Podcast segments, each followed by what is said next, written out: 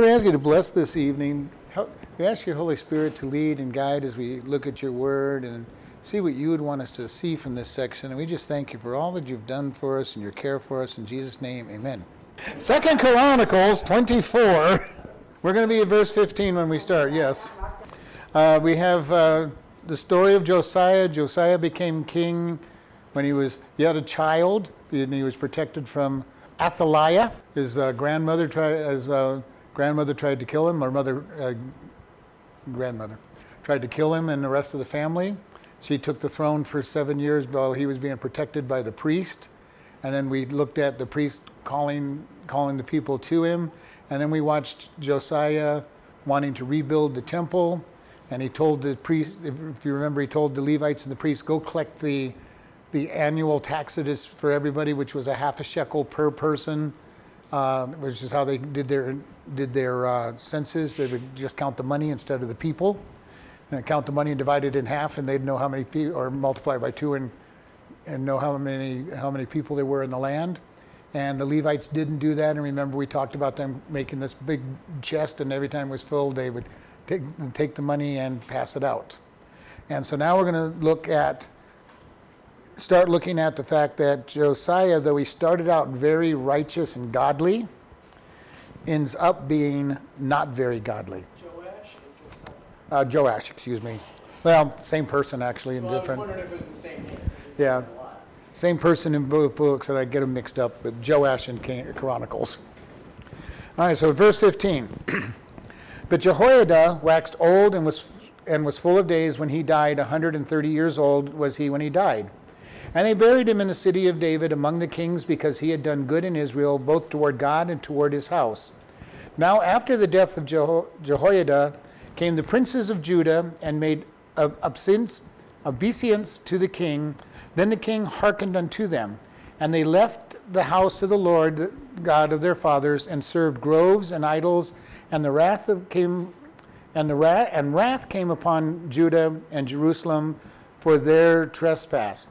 Yet he sent prophets to them to bring them again into the Lord, and they testified against them, but they would not give ear. So we're going to stop there. Here is Josiah, raised up in the temple with the high priest. He started ruling, and when he first started ruling, he was very godly. And this is what it said in the beginning of this chapter. In all the days of Jehoiada, the, the high priest, he did good, and he followed God. And his zeal for God was such that he outdistanced Jehoiada during those times. He wanted the temple put together, and he got mad at Jehoiada and the, and the Levites for not, not taking up the offering. And now, when Jehoiada dies at the young age of 130, they buried him in the house of David, in the city of David, among the kings. This is how much respect they were given the high priest. Because remember, he is a Levite, he is not of the house of Judah, which is the, the kingly line, and yet he is buried in with the line of David. And this is quite a respect. He saved the line of David when, when he took in Joash and protected him and then put him into king as regent and took care of him. And he gets an honor, a great honor in his death, saying, You have been godly, you have led Israel in the right direction, and you've helped the king. And on his death, it says in verse 17, Then came the princes of Judah. So Joash gets a visit from all the other elders, and I'm going to say more, more likely rulers rather than princes, because remember, there aren't any other princes other than his children. So when they say princes, the word in Hebrew is rulers, other rulers. They're, these would be your dukes and, and uh, leaders in, in all the different uh, tribes. They come to see him and they bow down to him, and it says, The king hearkened unto them. Up until this point, he's been listening to Jehoiada, Jehoiada as his primarily counselor. He was getting godly advice, godly counsel, and he was listening to the right people. Now he's listening to the leaders that aren't godly. How do we know they're not godly? Because in eight, verse 18 it says, They left the house of the Lord God their fathers and served groves and idols. So here come the, the leaders of Israel, of Judah, and they basically convince him to not follow God as much. And the conversations probably went, you know, hey, you know, during your, your father's time, we did all these other gods and we did okay with these other gods, and, and you're making everybody come to Jerusalem, and they don't want to come to Jerusalem necessarily. Let us just, let us do what we want to do and be happy. You know, no, no rule, no, nothing has ever changed in, in life. Nothing has ever changed. The same thing we have from our governments and stuff today well, we'll just let the people do whatever they want. It doesn't matter how they worship. It doesn't matter what they do. You know, everything is going good. and every time we follow God, God blesses a nation. When people stop following God, things start falling apart. Now, it would be really nice if it fell apart as fast as it came together. You worship God, and He does bless very quickly. And then it takes time because of His grace and His mercy to get the judgment that we deserve. And we're seeing it even in our country. You know, it really started probably in the late 1800s that we started drifting away from God. And then we started accelerating our drift from God. And now most of our country doesn't believe in God at all. And what are we seeing during that period of time? Wars, famines, weather, weather, all the stuff we see in the Bible. And it's not a surprise to me that we're going through everything that we're going through. The next step will be to actually have wars and invasions that actually hit our country. Now, our country has been very fortunate over the years. We've only had two international wars on our coasts. Now, we, we could include Hawaii, which wasn't a state at the time, but that's as close as the enemy came during World War II. But we had the Mexican American War, and we had the um, French, French and Indian War in the north northeast, way back in the beginning. Those are the only times our country has had war on the continent outside of ourselves in the Civil War. All of our wars so far have been elsewhere. Now, I do think that we may face war in our country at some point because that would be the ultimate downfall. It is what happened to Israel over and over again. It's what happened to every other nation that followed God, follows God and then has the final step of invasion. Now we may just fall, we just may implode from the inside, which is what Stalin and many of the communist people, America will fall from inside, and it looks like we may fall from the inside. And we may have another civil war the way things are going. You know, and uh, people go, well, there's no way. That's very, very likely with because we have certain groups that are of states that are following after God a little bit, and having problems with what's going on. But that is the ultimate judgment that comes. And we look around us and see all of God's judgments that He's judged other nations, especially Israel, with over and over again falling upon America. We're seeing weather, strange weather, earthquakes, uh, you know, all kinds of things hitting our country. More severe weather than normal, uh, you know, hitting our country. And I am one that I truly believe it is God's judgment trying to shake the America and say, turn and repent. And the next step would be some form of war or, or invasion. Now, we are in battle everywhere. Uh, part of that is to keep the attention of what's going on here away from what's going on, you know, in America. So a lot of it is intentional. A lot of these conflicts are intentional to get the focus off what's going on in, in our country. And here, Josiah has a country that's running well. God is blessing them. And he listens to the wrong voices. And what does this mean for us? We need to be careful to the voices that we listen to for advice. While he was listening to Jehoiada, God's blessing and he does things. And he has the heart to seek after, after godly things. Soon as Jehoiada dies, the princes come with their worldly counsel. And it's so easy for worldly counsel to sound good because they mix just enough truth into it, just enough of God's word into it to make it sound, you know, well, you know, you really should be happy. Well, I don't know what verses they're looking at because God wants to bless us. He wants us to be leaning on Him. But nowhere does he promise that we're going to be happy. He says we'll be joyful, we'll be peaceful. Why? Because our focus is on him. But he doesn't say that our life is going to be happy. And I know there's certain people that witness to people and they lead them to, if you want to have be happy the rest of your life, turn to Jesus. Wrong motivation. Because I've been following him for just 50 years, and you know what? While I'm happy quite often, and I'm joyful quite often, I have not been happy for 50 straight years. There have always been certain things that have been very hard to deal with. Now, I've had joy and peace during all of that time, but I have not been happy all that time. You know, and the gospel that's being preached in this day's world is turn to God and everything's going to be good. You're going to be happy. You're going to be wealthy. You're going to be healthy. And if you're not, there was something wrong with your faith. And that's what's taught by so many of our churches. And even that message isn't a new message. We go back to Job, and that's exactly what Job believed. That's what his disciples believed as they harassed him for not having a happy, healthy life. Job, you must be really awful because if you weren't if you weren't awful, you wouldn't have all these bad things happening to you. And that was their logic. And if you look at their their their statements, that was what they're saying. You had to have done something wrong, otherwise you wouldn't have lost all your wealth. You have to be terrible and awful because otherwise God wouldn't have let your health disappear. So the message that's being preached today is not new. It's wrong still, but it is not a new message. And this is one of the things about this as we look at this scripture. Satan never comes with a new argument. Every argument he has is the same argument that he's always made. He just dresses it up differently when he pre- presents it to him. And we oftentimes fall hook, line, and sinker for the same arguments.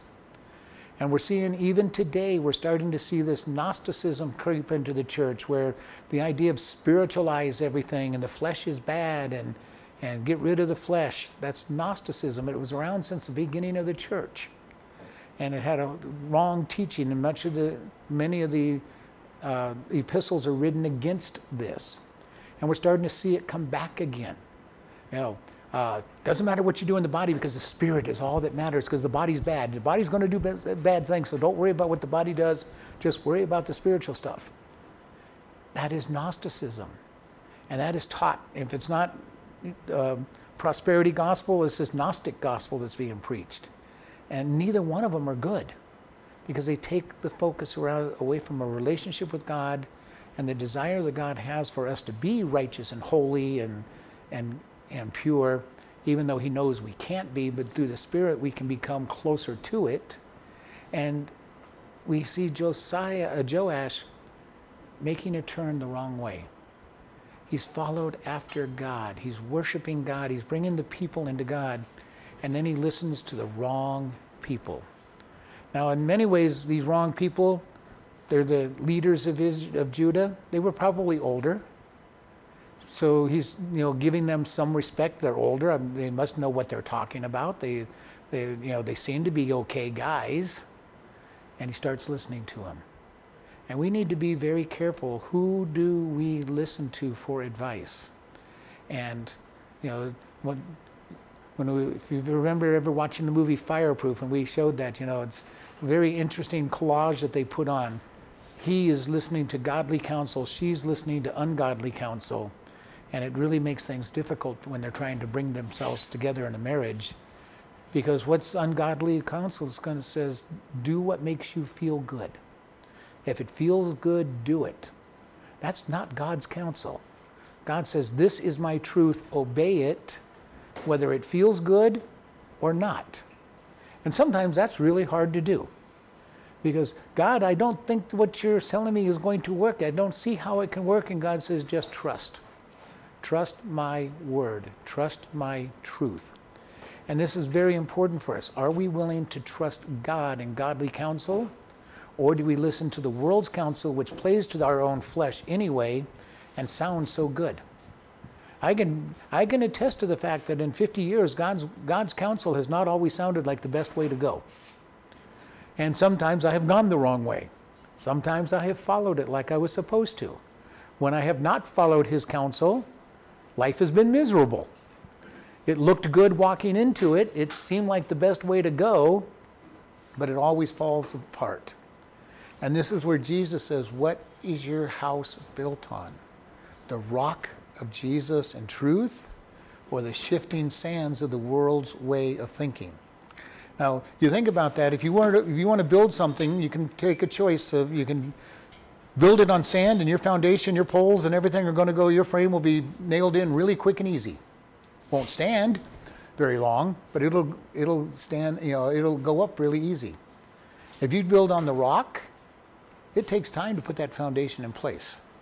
I've watched some buildings go up on, a, on occasion and watched how long it took to lay a foundation, a good foundation and and you're going, wow, this thing's taken for. And then you then once the foundation is laid, you see the building go up in about you know a couple weeks.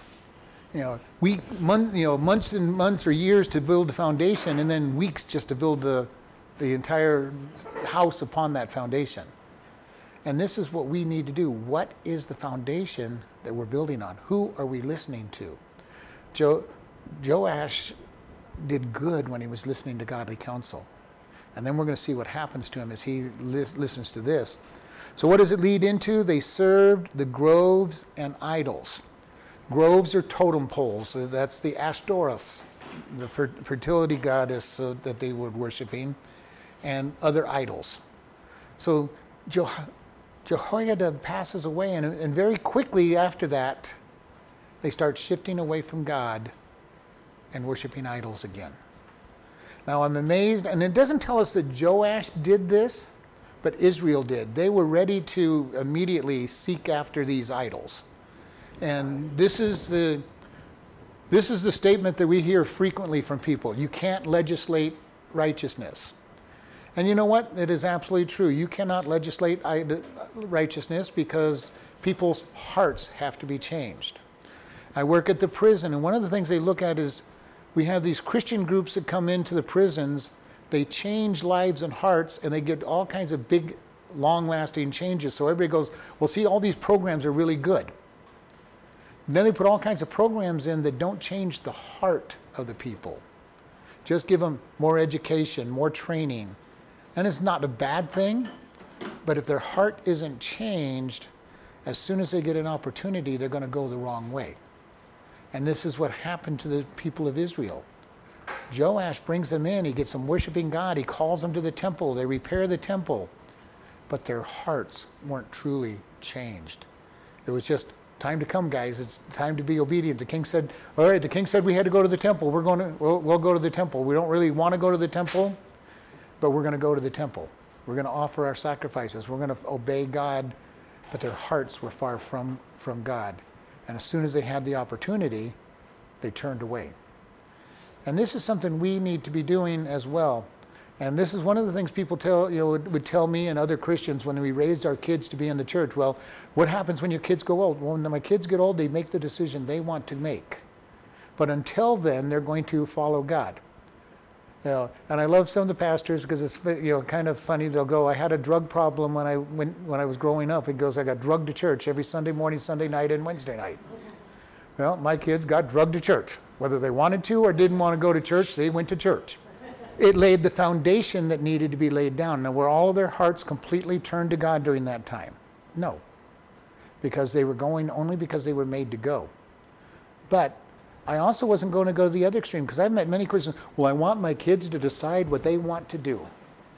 I'm going, well, that is really a dumb idea.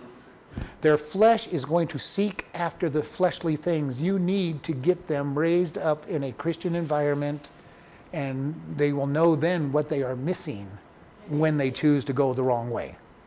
Said that same thing, I said, well, you shouldn't do that. Well, I don't want to argue with them. Yeah, well, then, then the question is do you want to be the parent or do you want to be their friend? Yeah. I wanted to be the parent. I want that foundation right. I want them to make a decision and I want to know what they're missing. Now, the hard thing is that consistency, it wasn't just going to church that led my kids to where they were. It was also the fact that we talked about the Bible, we sang Bible songs, we implemented God all the time. Because I have met many pastors' kids, PKs, that have gone to church all their life. And you know, I taught Sunday school. I got to listen to those kids talk about what their fathers, you know, fathers were like at home. And it's like, okay, I don't want to know anymore. I really don't want to know anymore. Because when they would talk to you, you realize those men were just regular men. And they were different at home than they were at the church and activities for the church. And the kids saw that. And far as, you know, being a, being a pastor's kid or a missionary's kid is not an easy job anyway, because everybody expects you to be perfect. And when you're not perfect, you get judged on a much higher scale than everybody else does. You know, and then when you do grow up, they remember you getting into trouble all your time, all the time. So when you're a teenager and wanting to follow God, everybody remembers all the silly things you did when you were in the church. And I had one guy, you know, he was trying to excuse his children. He goes, "Well, they think this is the thing that they're here so often. They think of the church as home." I'm going, and you would let them destroy your home the way they want to destroy the church? And he goes, Well, no. I go, well, then don't give me that excuse. and I didn't expect his kids to be perfect, but I also didn't expect them to be hellions either, which, which they were trying to become. But here we have him leading into idol worship. And then it says very quickly in this case, and the wrath came on Judah and Jerusalem for their trespass. God brought judgment on them during the reign of a righteous king, judgment started falling on Israel or Judah. And then it says, and, and he sent prophets to bring them again unto the Lord to testify against them that they, and, but they would not give ear. So he sends messengers to them saying, judgment is coming. Try, you know, tribulation's coming, you know, hardship is coming and they would not listen. And this is what it seems like, you know, in our country right now. It seems like we're yelling into the wind and it's rolling right back at us, and people aren't listening. Why do they not listen? Well, part of it is that so many of the Christian churches aren't giving the message. You know, it's very sad out there. When you start talking about sin in many different churches, they're looking at you like, why haven't you evolved and come along with the rest of us? Sin no longer matters. And it's like, what, what are you talking about?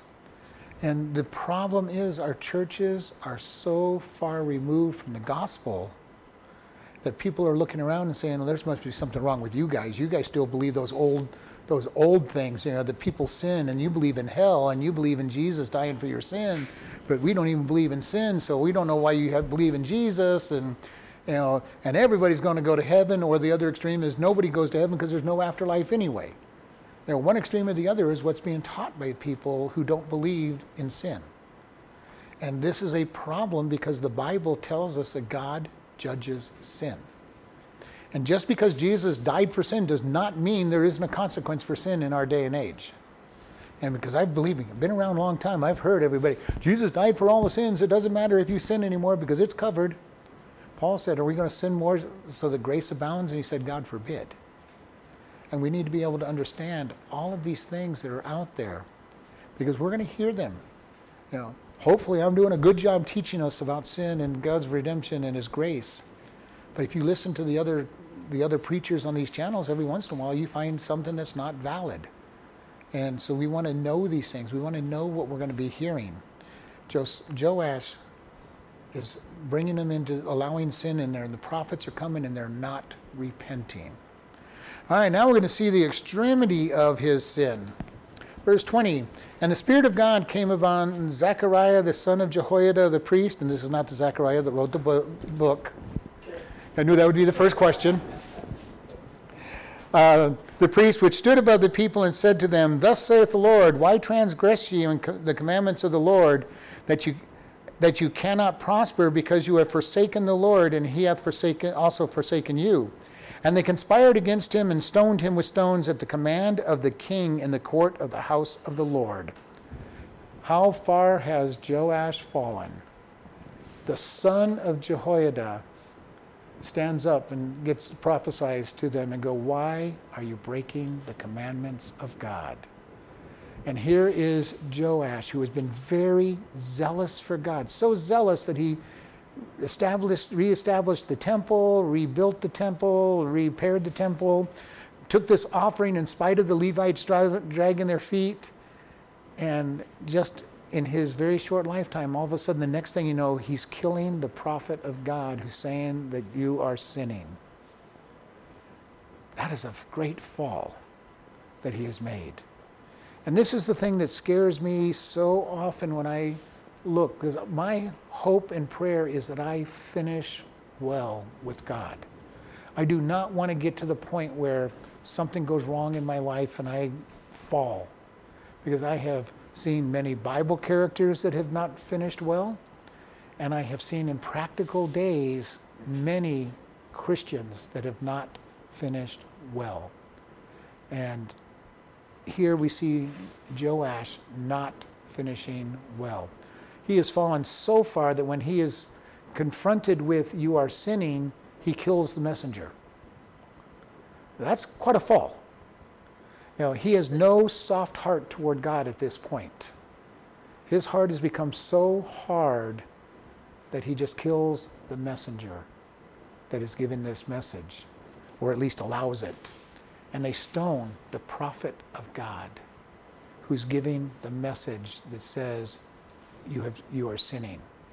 And this is something that is hard to understand how far he has fallen.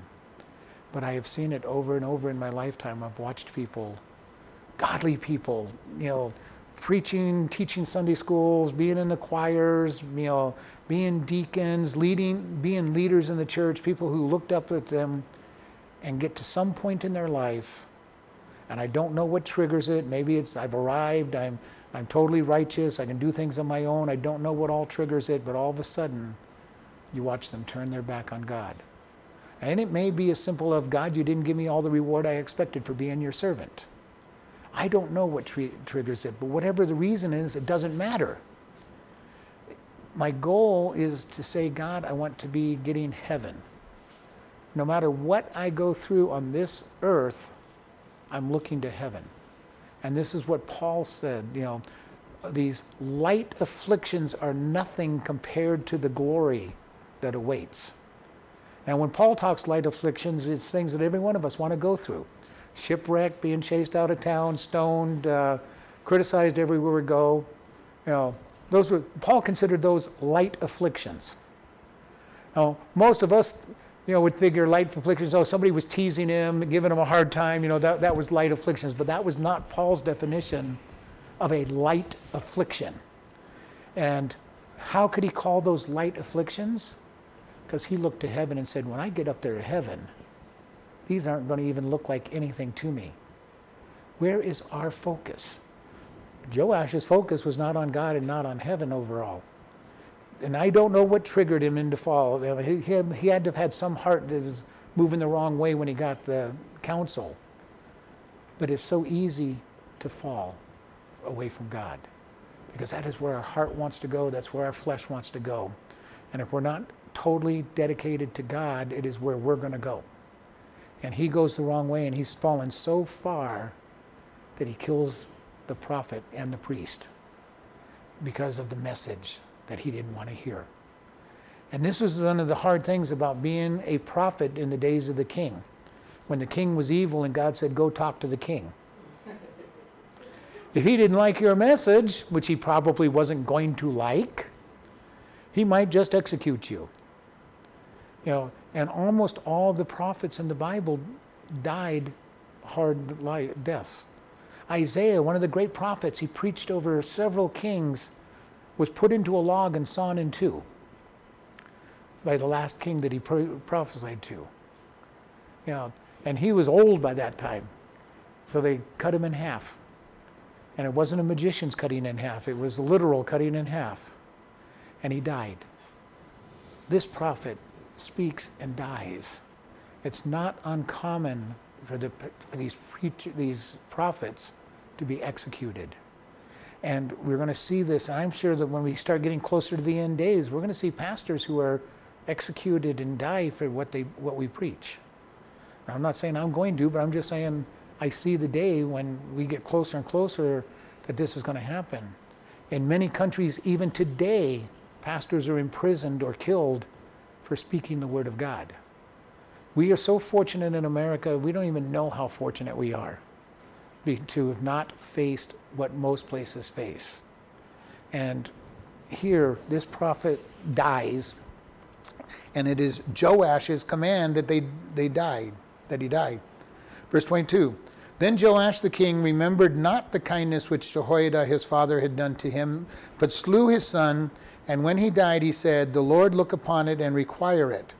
And it came to pass at the end of the year that the host of Syria came up against him and came to Judah and Jerusalem and destroyed all the princes of the people from among the people and sent the spoil of them unto the king in Damascus.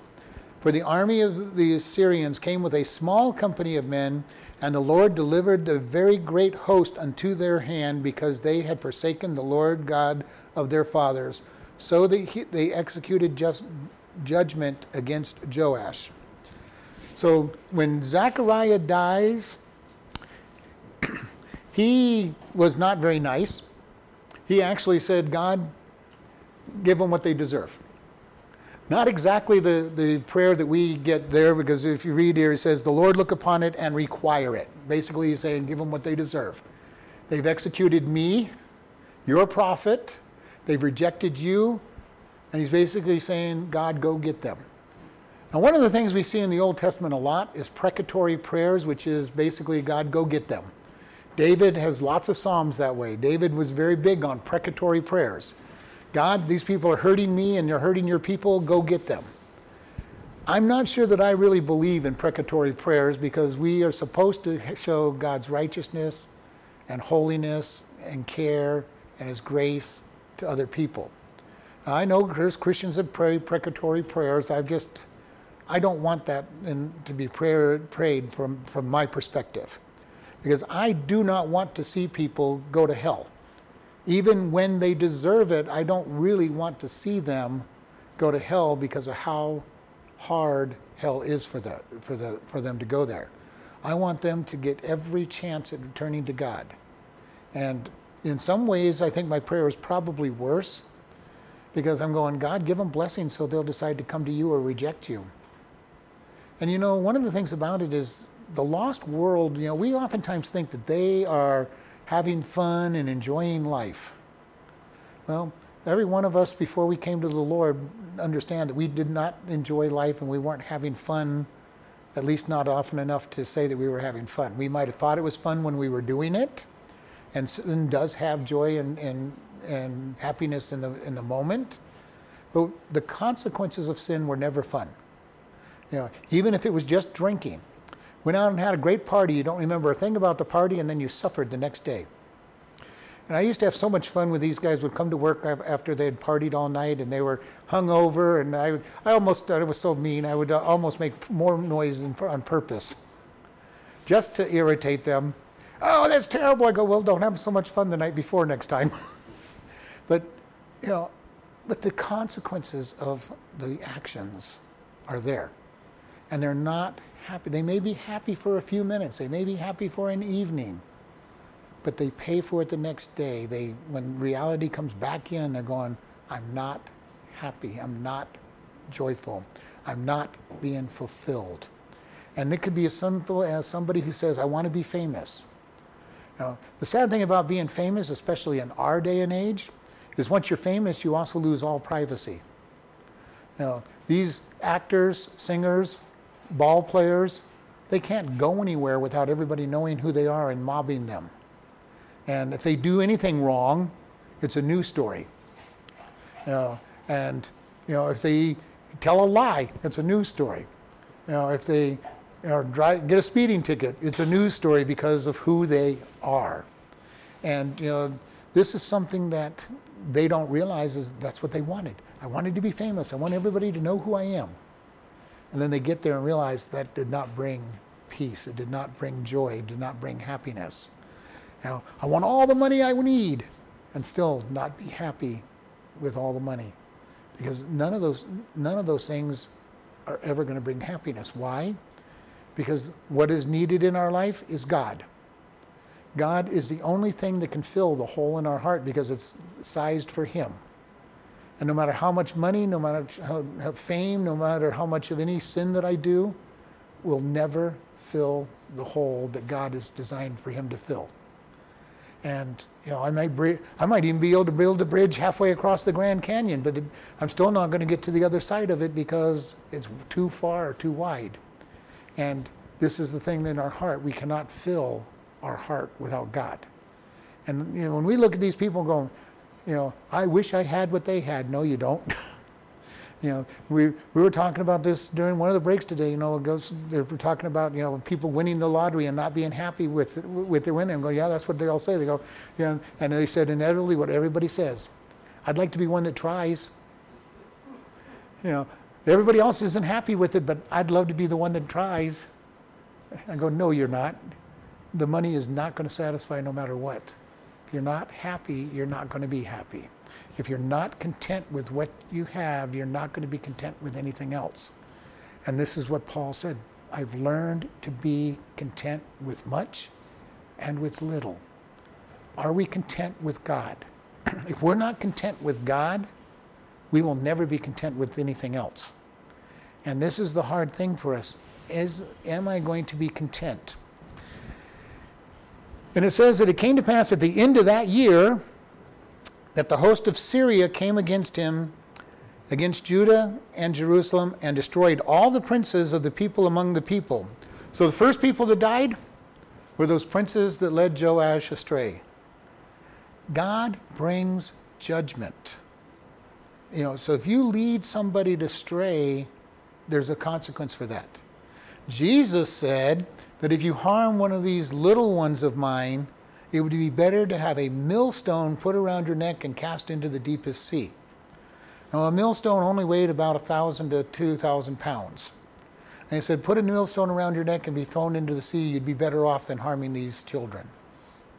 These priests led the entire nation. Uh, these these uh, princes, these leaders, led the entire nation astray. And they were the first ones to take the judgment for it. Any time during that period, Joash could have repented. Now, it doesn't mean that he wouldn't have become a tributary or everything, anything, but he could have repented at any point during this judgment.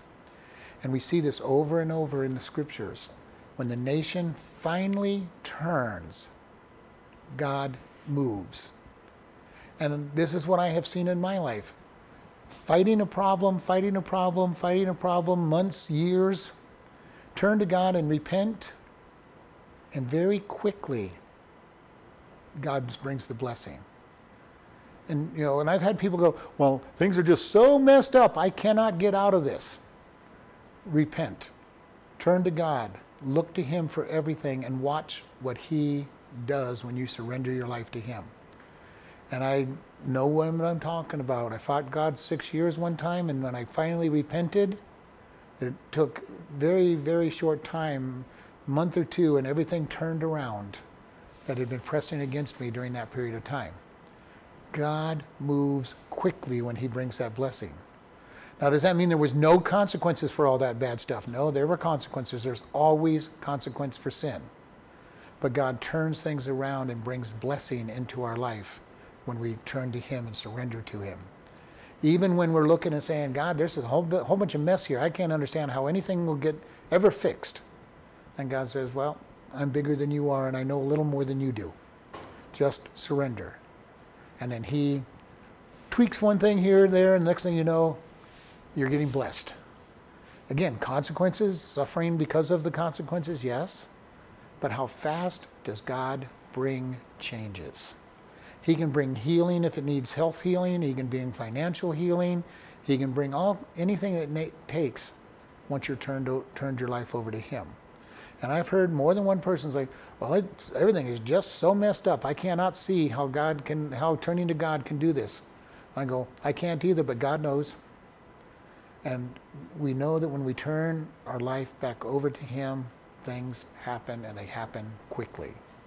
And we see this Joash when he first became king, turned the nation to God, and we watched the blessings.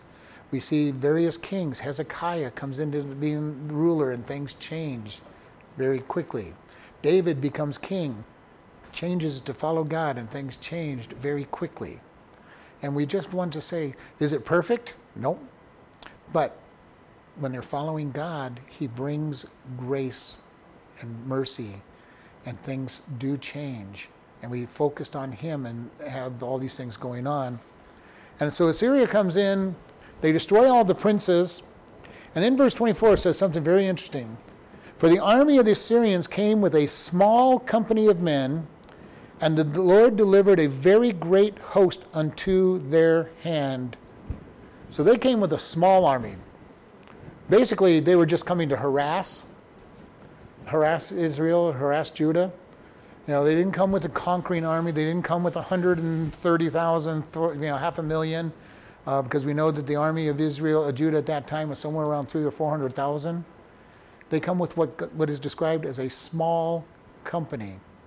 And it says, God delivered them into their hands.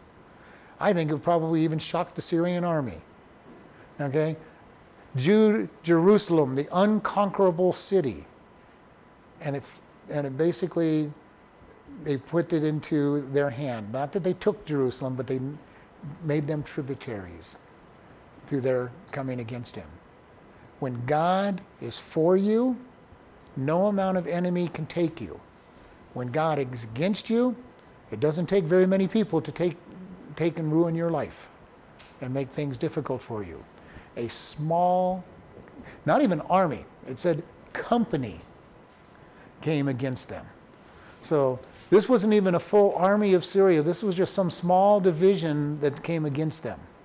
You know, a division or a company, you know, uh, maybe a regiment, you know, if you have military terms, it's a small group takes the entire army of Joash because God was against him because of their falling away from him and the killing of his prophets. And God says, okay, fine. This is what you want. You want to turn your back on me. I will turn my back on you. Now, Israel, when they're following God and when God is on their side, miracles happen in Israel, in their armies. You, we read the book of uh, Judges. There was one battle where the hornets drove the enemy, enemy away from them. Another one where you know God sends hailstones and kills more men than they were in battle. God moves and the enemy is destroyed. During Israel's opening days during the great Six Day War, there were some miracles that God did to protect his young nation being reestablished. There's, there's stories of entire divisions surrendering to one man because they saw more than one man.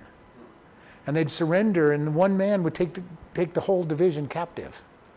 There were stories of bombs dropping out of the air and not exploding missiles falling out of the sky. You know, it's over and over again. You had all these things happening, and no explanation other than God.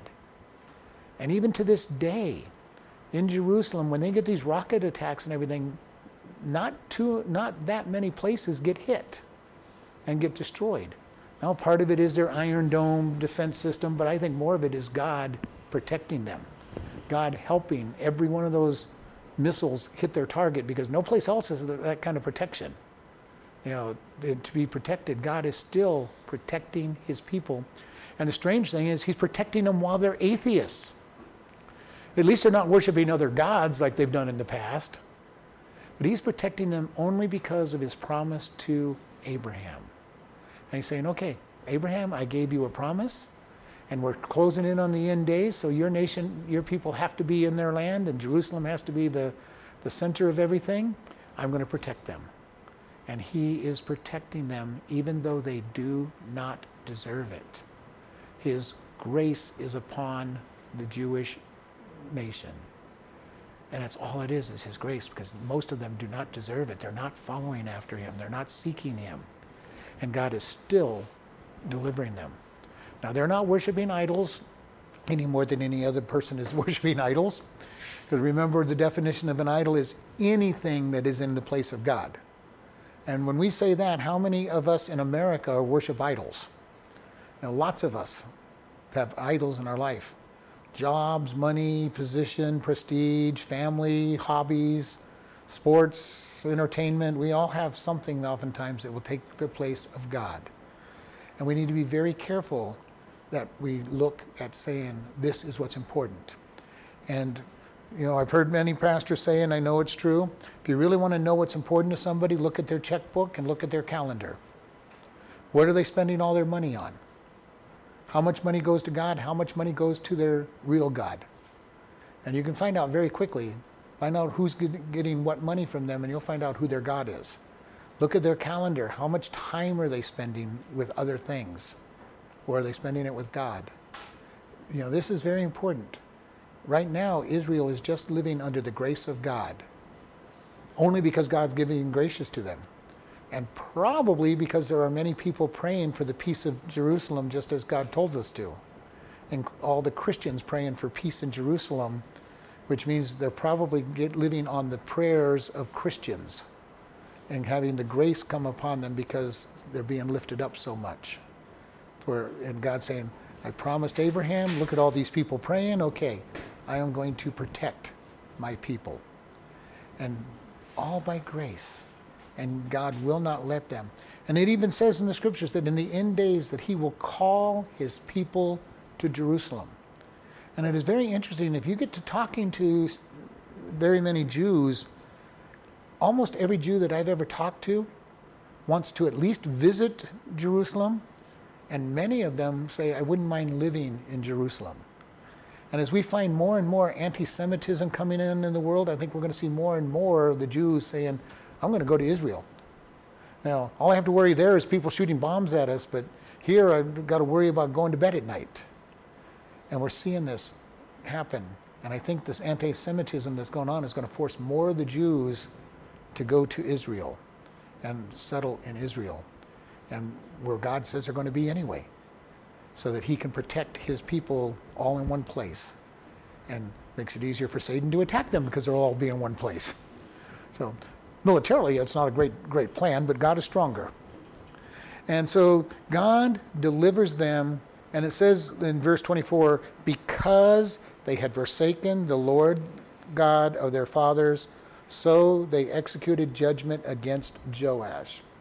They rejected God. They turned their back on God.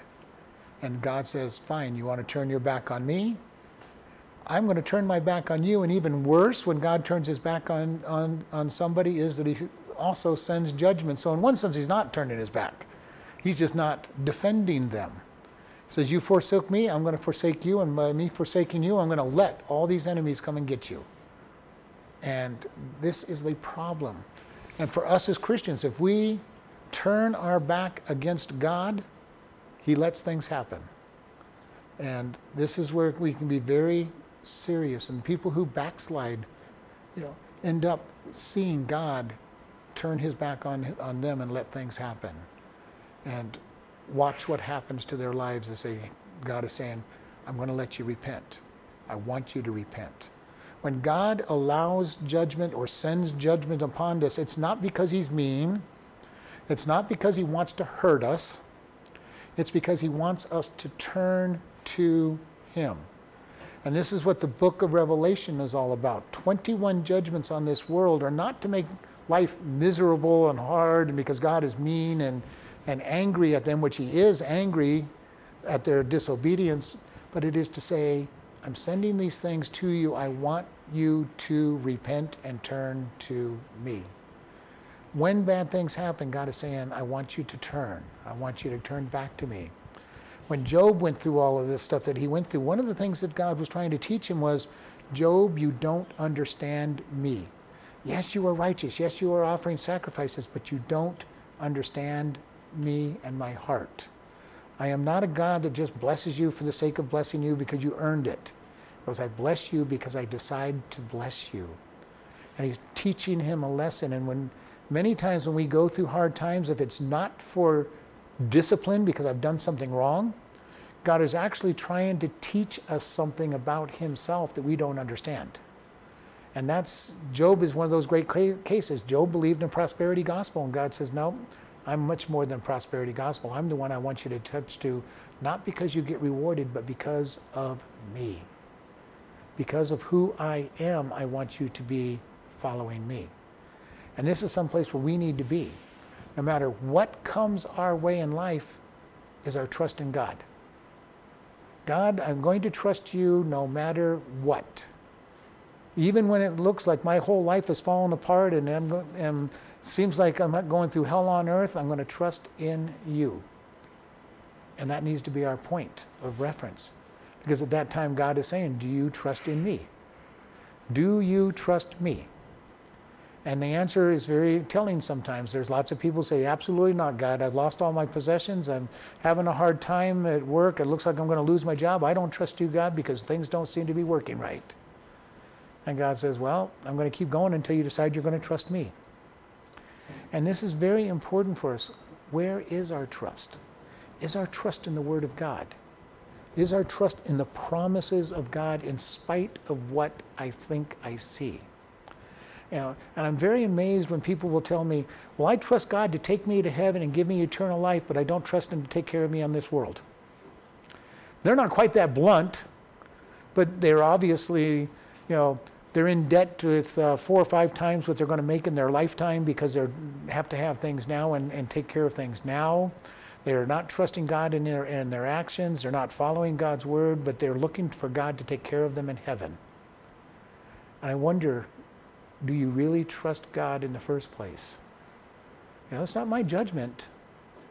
But do we really trust God? When we face a problem, what is our first instinct? Let me figure out how to take care of it. In America, our first instinct is, well, let me get a consolidation loan. Let me get, let me get two, two or three jobs. I'm going to take care of these issues. And God may be saying, just trust. Just let me be the one that takes care of you. And this is sometimes very, very hard to do as we look around and say, God, I just don't know how. And that is when we need to relax and say, God, I'm listening. Most of us are so busy trying to figure out the answers and how to fix things that we don't step back and just listen to God and follow His way. And believe me, I know that one really well. I'm a manager. I'm a planner.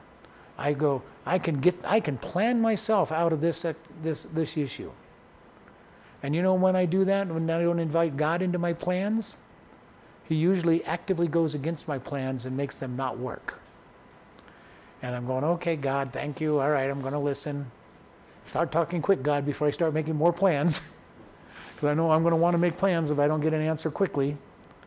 And God's oftentimes telling me, just relax. Just sit back. And is there anything wrong with plans? No.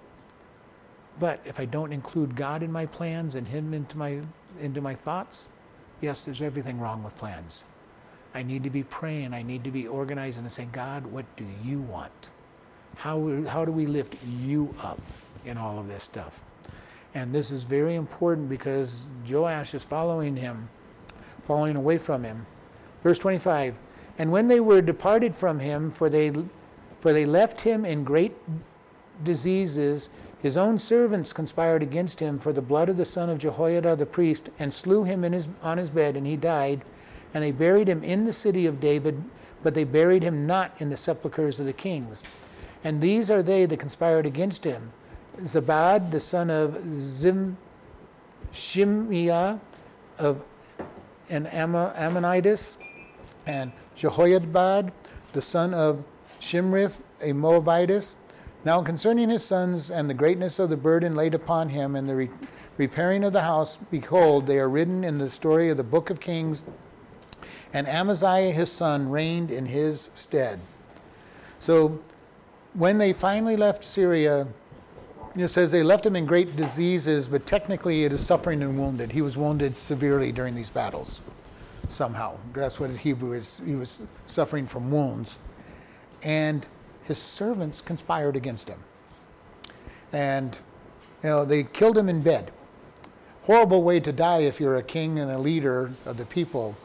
He died while he was sleeping. And who knows where his bodyguard was during that time? Probably trusting the servants to do what they were supposed to do, take care of him. And unfortunately, they took care of him uh, very poorly. It doesn't tell us how they killed him, but while he was sleeping, they killed him. And they did this for the blood of Jehoiada the priest, is what their uh, reasoning was. Now, there's time frame missing here. If they were going to kill him for killing Jehoiada, uh, or not Jehoiada, but uh, the son Zechariah, if they were going to kill him for killing Zechariah, it should have been when it happened, not long after. This was the problem that Absalom had when he slew his brother. It was several years later that he took vengeance on his brother for the for the rape of his sister.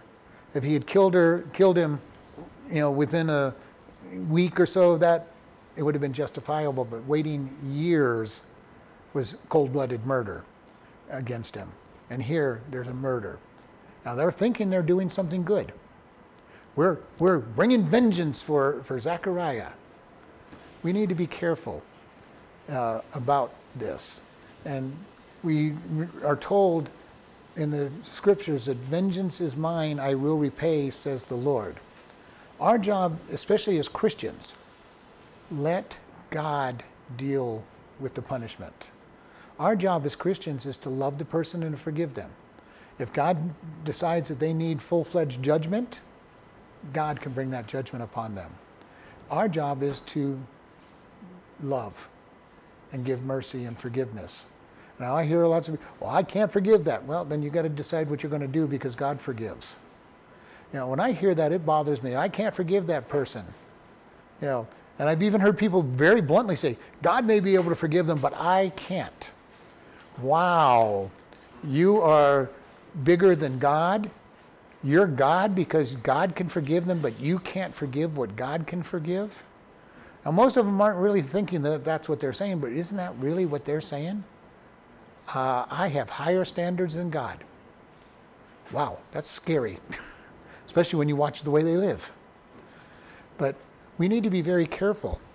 How are we going to live for God is very important. He tells us to love one another, He tells us to forgive. And you know, we, he's not wanting a bunch of vigilantes running around bringing judgment upon that, things. He put the government in place of that. The government goes along and will bring is his arm of vengeance and carries the sword as we're told in, in romans. The government is the arm of brings discipline for the disobedience to god. Now the sad thing in our government is it's gotten so far away from being obedient to god that we can't even trust our own government anymore but they'll have to answer to god. And again still not for us to bring judgment it's for them and they refuse to God will judge the nations. God will judge the leaders of nations and saying, Why did you not do what you were supposed to do? Well, I didn't believe in you. Doesn't matter. I'm here. And this is the important thing. When I meet people who don't believe in God, don't believe in the Bible and all these things, you know what I tell them anyway? I tell them what God says. Doesn't matter. Because when they stand before God, it's not going to matter. Well, I didn't believe in you. Well, I'm sitting right here in front of you now.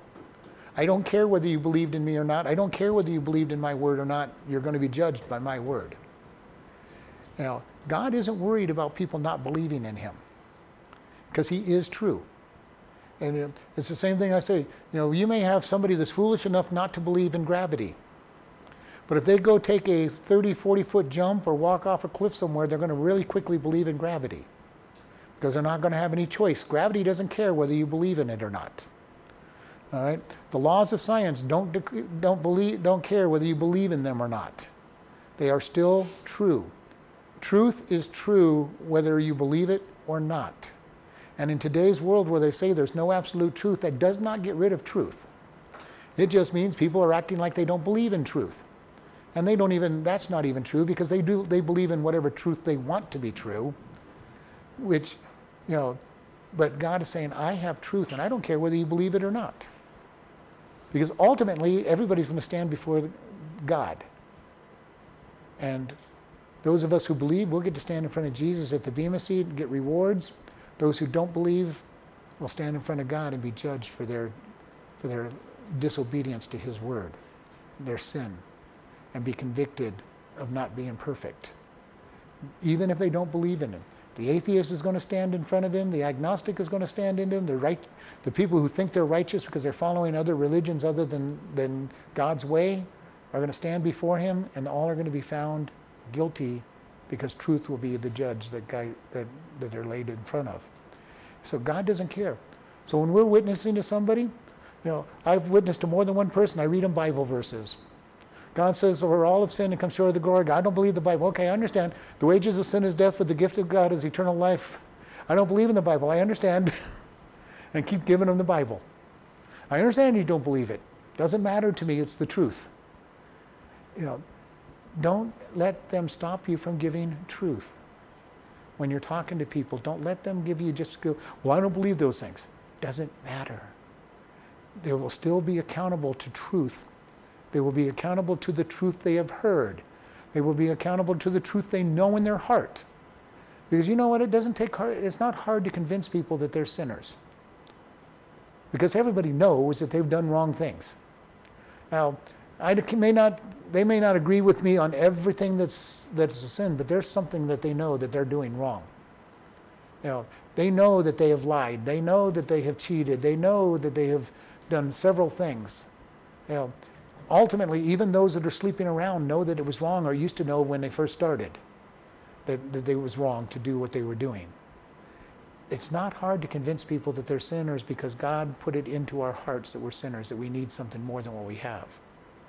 Now, the longer they sin, the more less the less likely they are to admit that they're a sinner until they reach a place where they're totally despondent. But there will come that point where they recognize, I am violating what I know to be to be wrong. And that is when we reach them. That is when they're going to be reachable. But we lay the foundations. We plant seeds. We water seeds. You know, our job is real simple as Christians we plant the seed of gospel, and if we're not the one that plants it, we get to water it. And we're not responsible for whether it grows or not. The Word of God is the seed, the gospel is the seed. And the one responsible for growing that seed is God Himself. And He plants it in that person, He gives it the opportunity to grow. Our job is just to keep watering it, keep giving it more and more water. And maybe one day we'll get to reap, reap the crop. But whether we're the one that gets to lead somebody to the Lord or we're just the one watering it or planting it, all get the reward. All will get the reward for that.